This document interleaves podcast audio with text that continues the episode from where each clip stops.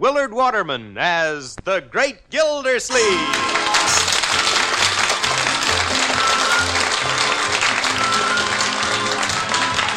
Each week at this time brings you a new adventure of The Great Gildersleeve, written by Virginia Safford Lynn.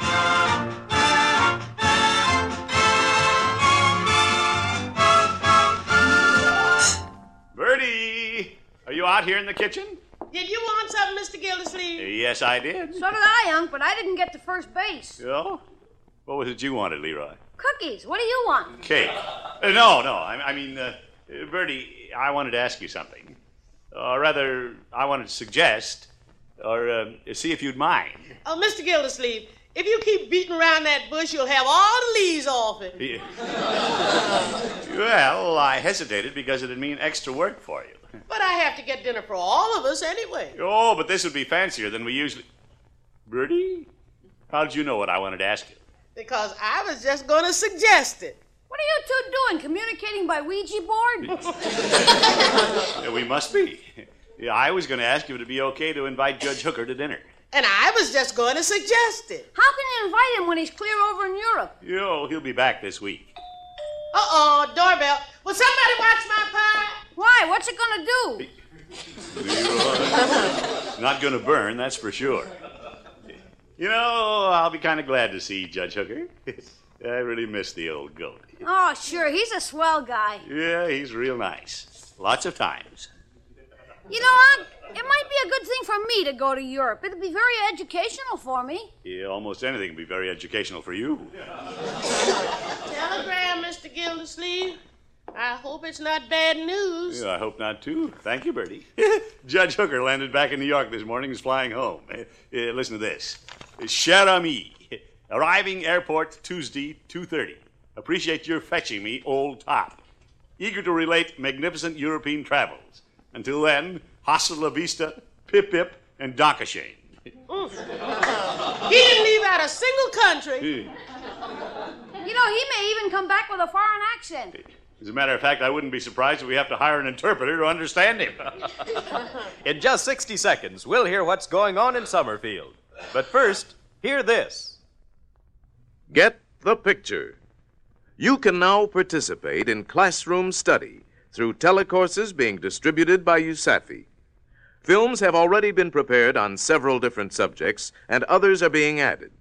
Each course includes from 12 to 20 half hour films, which can be shown on any standard 16 millimeter projector. The telecourses weren't designed to replace regular USAFI high school and college correspondence courses, but to be taken in addition to such courses.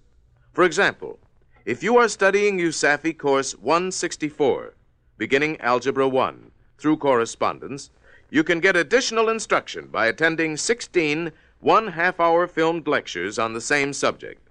These lectures are conducted exactly as though the students were actually in the classroom. Why don't you take advantage of this opportunity to further your education while serving in the armed forces? See your education officer for details, then enroll with USAFI and let a telecourse be your guide.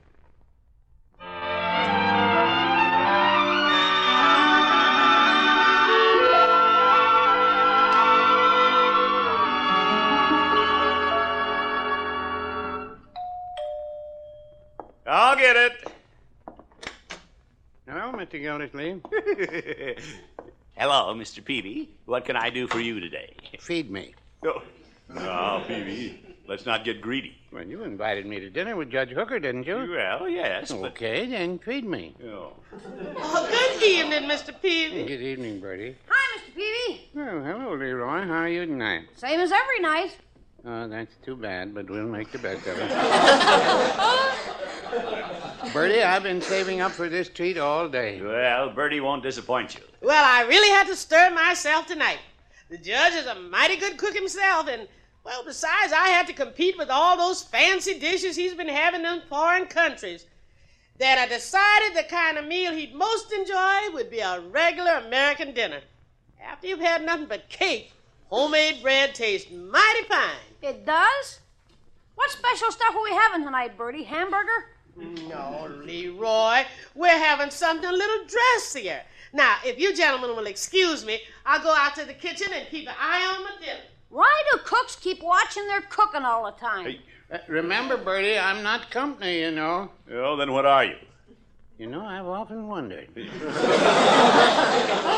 that reminds me of something else I've been wondering. What about your being elected president of the Chamber of Commerce? Oh, that's right.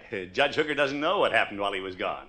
Well, I'll bet the old judge would be as pleased as if it had happened to him. He'll. Uh oh. Exactly. Hmm. You took the words right out of my mouth. Yeah, I hadn't remembered that part. You'd better. What are you talking about? You lost me after the first uh oh. Well, I'd forgotten that Judge Hooker thought they were going to elect him president of the C of C. What does CFC stand for? A lot since they've elected your uncle president. Yeah. Leroy, C of C stands for Chamber of Commerce. Or cheater of close friend. Well, I did not cheat a close friend. I had nothing to do with their electing me president. You mean they did it against your will? Hey, Well, no.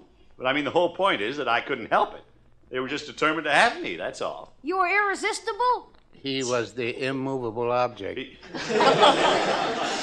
why are you talking like this? Well, I'm talking the way Judge Hooker will when he finds out. Yeah, but he can't blame me. You want to bet? I guess you got something there. Yeah, now listen, we'll all just have to be careful not to mention it. But Uncie's bound to find out sometime. Yeah, I know, but by that time maybe I can think of something to. eh, well, think of something. And you didn't tell him on the way home from the airport? You know, I didn't meet him at the airport. His secretary, Miss Matterhorn, called me and asked if she could go to meet his plane. I guess she couldn't wait to see him. She always was a very peculiar woman. But, Unc, if you didn't see him at the airport, how did you invite him to dinner? Eh, My boy, this may come as a big shock to you, but there's a new invention on the market now called the telephone. Gee, I don't seem to be at my best today. Yes. oh, there he is now. Now remember, don't anybody make any slips about the Chamber of Commerce. No, we'll be careful, Unc. Yeah, mum's the word. Well, Horace, you old goat. Bonjour, pip pip, and comme está? And enchiladas to you, too. How are you, Gildy? You old horse thief? Why, George, it's really good to see you. Let me have your coat. You're looking fine too, Gildy. And there's more of you. Wait a second. I forgot. My taxi's still out there. How are you, Judge Hooker? Welcome home. Well, well, Peavey, how are you? Hi, Judge Hooker. Leroy, mon petit. Is that Judge Hooker out here? Well, Birdie, how good to see you. And it's mighty nice having you back, Judge. Thank you, Birdie. But I'm forgetting about my cab outside. I didn't have any small change to tip the driver, although goodness knows he doesn't deserve a penny. He nearly scared the daylights out of me. Oh, uh, Gildy, could you let me have a few francs? Well, now I feel Judge Hooker has officially come home. Here you are, Horace. Holy cats, 75 cents? My whole week's allowance. You're in the wrong business, Leroy. Thanks very much, Gildy. Leroy, will you run out and give this pourboire to the garçon? I don't know about that, but I'll run out with a tip for the driver. Thank you, Leroy. Believe me, the fellow doesn't deserve even his fare. Wholly incompetent. You, well, uh, shall we go into the living room until dinner? Oh, that reminds me. I'd better get back to the kitchen or there won't be any dinner. I know it'll be fine, Birdie. You know, Gildy, it was a real shock to me when I got back to America and saw the difference between the service here and in Europe. Yes, but it must have been great to get back. Great. Why, the service over here is scandalous. Everybody's too hurried, too slapdash, too crude. On the boat coming over here, the service was magnifique. But the moment I arrived, no service, absolutely none. In Europe, everyone is just waiting to serve you. Yeah, is it you or the Yankee Dollar? I took care of the taxi driver, Judge Hooker. Dankeschön, Pupchen. Oh, my gracious. Gildy, may I use your phone? I want to check on my luggage. You know, I traveled all over Europe and didn't lose so much as a single sock. And since I've been back in this country, I seem to have lost everything. Gee, were there presents in it for us? Presents? That's an American word he doesn't understand. As a matter of fact, Gildy, I did bring you something a miniature replica of the ancient Colosseum of Rome. I thought you two had so much in common. Yeah? So much in common? Yeah, you're both so big, so round, and so fully cracked. You goat. Gildy. Well, I'll be right back from a phone call. Yeah, we want to hear all about Europe. Yeah, something tells me we're going to, too. Hello! I say, are you there? Oh, please, boys. Say, the judge is real gone, isn't he? Yeah, if you ask me, he wasn't gone far enough and didn't stay long enough.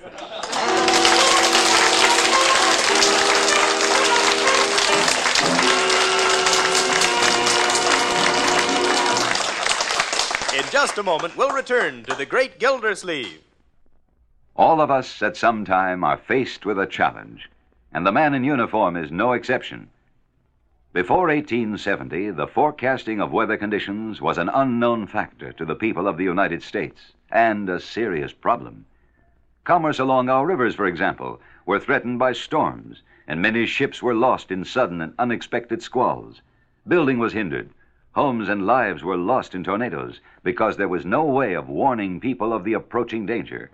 And farmers, having no way of knowing what weather conditions they faced, planted their crops and prayed they would survive any changes in weather. In 1870, however, the United States Army decided to find a solution to this problem and established a weather service with about 20 weather stations throughout the country. At first, some errors were made, and there were many people who doubted the accuracy and dependability of the Army's weather service. But gradually, the accuracy of the forecasts improved. By 1890, the number of Army weather stations increased to 500, and requests for additional stations poured in from all parts of the country. Farmers planted their crops with assurance. Riverboat captains arranged their shipping schedules according to the forecasts, and overland travelers knew what weather conditions to expect. And in that year of 1890, thanks to the effective work of the Army's Weather Service, Congress established a National Weather Bureau. Once more, the military had successfully met a challenge.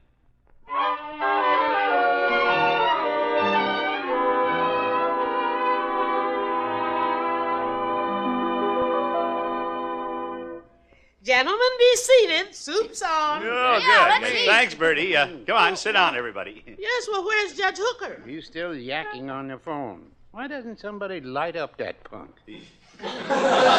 Horace, dinner served. Now, remember now, everybody, don't make any breaks about the Chamber of Commerce electing me president. Not a I word. won't. Yeah. Sorry to keep you waiting, but the incompetence you have here in this country is outrageous. Where do I go? For two cents, I'd tell him. Uh, sit right there, Judge. Thank you, Gildy. I haven't had one meal fit to eat since I got back here in this country. Well, that's the way the roast beefs. Leroy, eat your soup. I'm eating mine, and it's very good, Birdie. Thank you, Mr. Peavey. Ah, the delicious soups of Europe. Italy's minestrone. France's petite marmite. Oh, of course. Well, the black eyed peas in this soup haven't started crying yet. Gee, it would sure help my schoolwork if I could take a trip to Europe. In history, the geography, and languages, they, then I'd know what they're trying to teach me. That I doubt.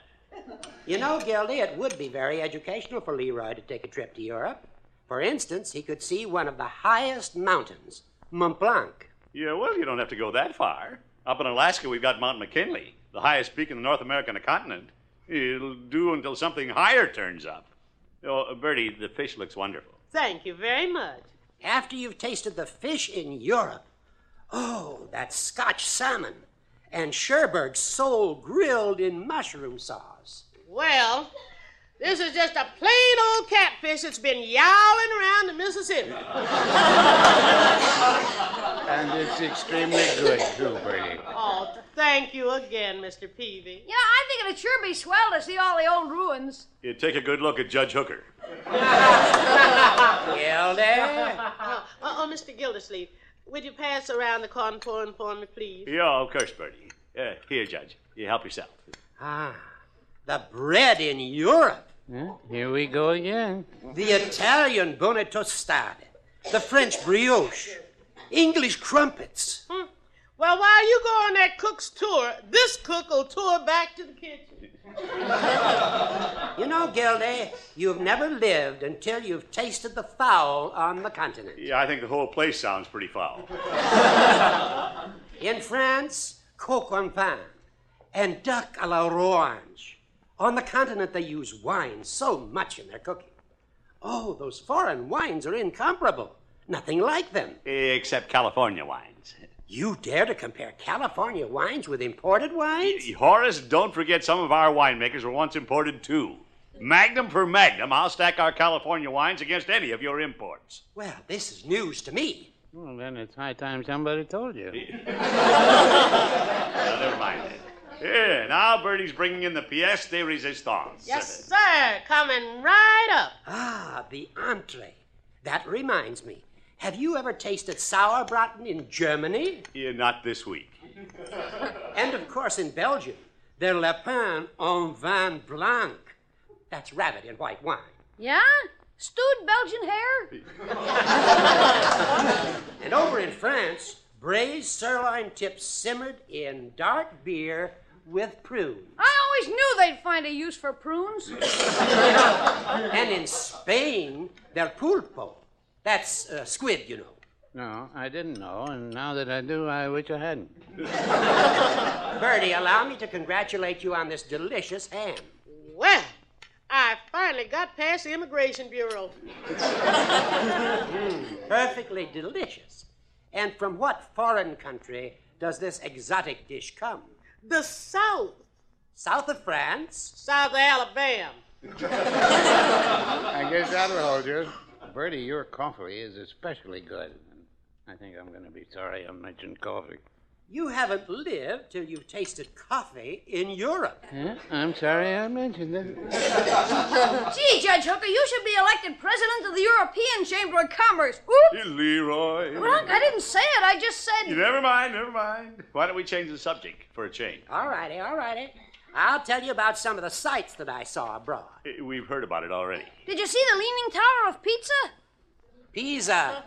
Not pizza, Leroy. Pizza is something they eat in Italy. Well, maybe if they stopped eating on it, it wouldn't lean.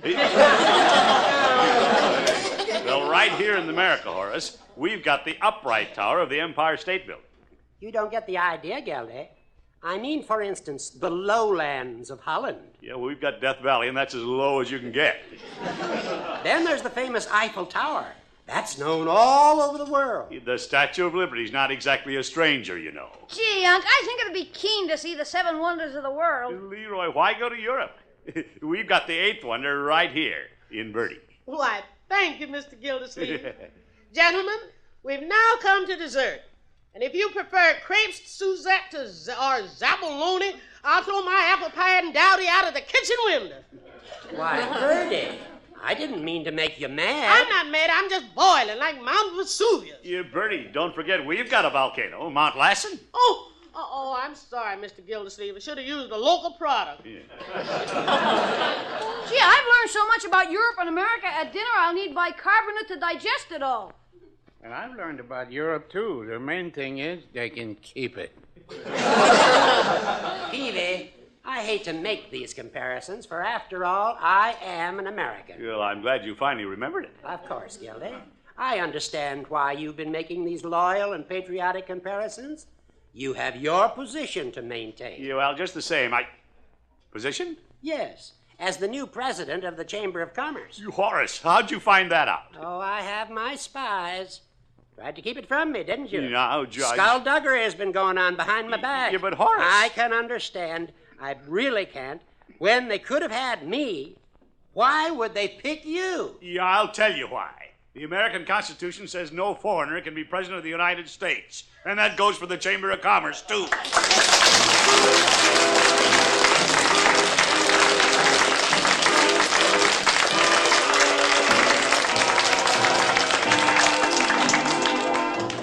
Will be back in just a moment. You made a little remark to a friend one day, and it got passed around. By the time it reached the authorities, it had been twisted and changed so that it wasn't your statement anymore. But that didn't make any difference. You were hauled into the prison, forced to sign a confession that you couldn't even read, and found guilty of uttering poisonous and dangerous remarks. The verdict? Guilty. The sentence? Ten years at hard labor. But what about the right of free speech, you say? Yes, that's exactly why such a thing could not happen to you. But it is happening in some countries today. The difference between these countries and yours is that you are guaranteed the right to free speech. Now get that word guaranteed. You're not allowed, not permitted, but guaranteed the right to say what you want, where you want, any time you want. It's in the first article of your Bill of Rights. It says, Congress shall make no law abridging the freedom of speech or of the press.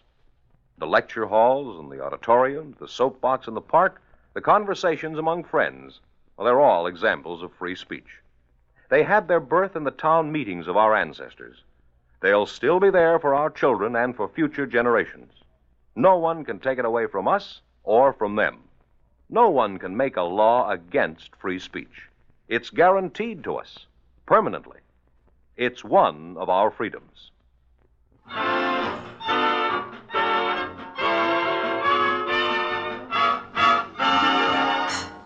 You know, I don't know, Peavey. We were pretty hard on the judge. But personally, I'm surprised they let him re enter the country. Uh oh. Here comes Benedict Arnold now. Yeah. Hello, Judge. Greetings, fellow jolly boys. Hello, Horace. Gildy, I'm glad I found you. I want to tell you that I am accepting the kind offer of the Chamber of Commerce to be their guest speaker. Well, that's fine, as long as they haven't invited you yet. Gildy, I've been thinking. When I arrived, my secretary, Miss Matterhorn, met me. And when she drove me home, I found she'd stocked my larder with all necessary groceries. My neighbor down the block brought me in some cookies, and the neighbor next door brought in some late chrysanthemums. Gildy, Americans are a very warm and hospitable people. I've been made to feel very welcome and at home. Well, that's good as long as you live here. And another thing that warmed me I've had the first hot bath since I went abroad. From mercy sakes, I think he means it. Well, Judge, welcome home. May I ask what you're going to speak about to the Chamber of Commerce? Gildy, my speech will be See America First. Well, you nice old goat. Good night, folks.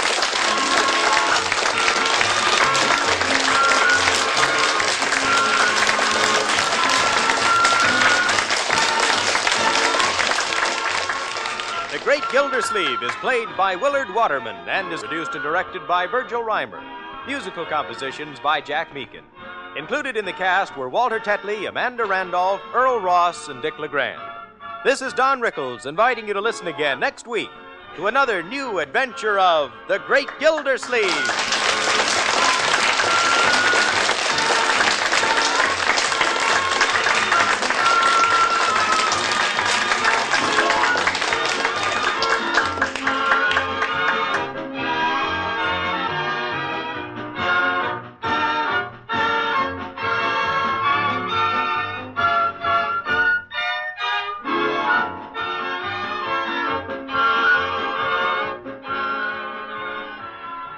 Each week at this same time and over this same station, listen to Willard Waterman as The Great Gildersleeve. The Great Gildersleeve has come to you through the worldwide facilities of the United States Armed Forces Radio and Television Service.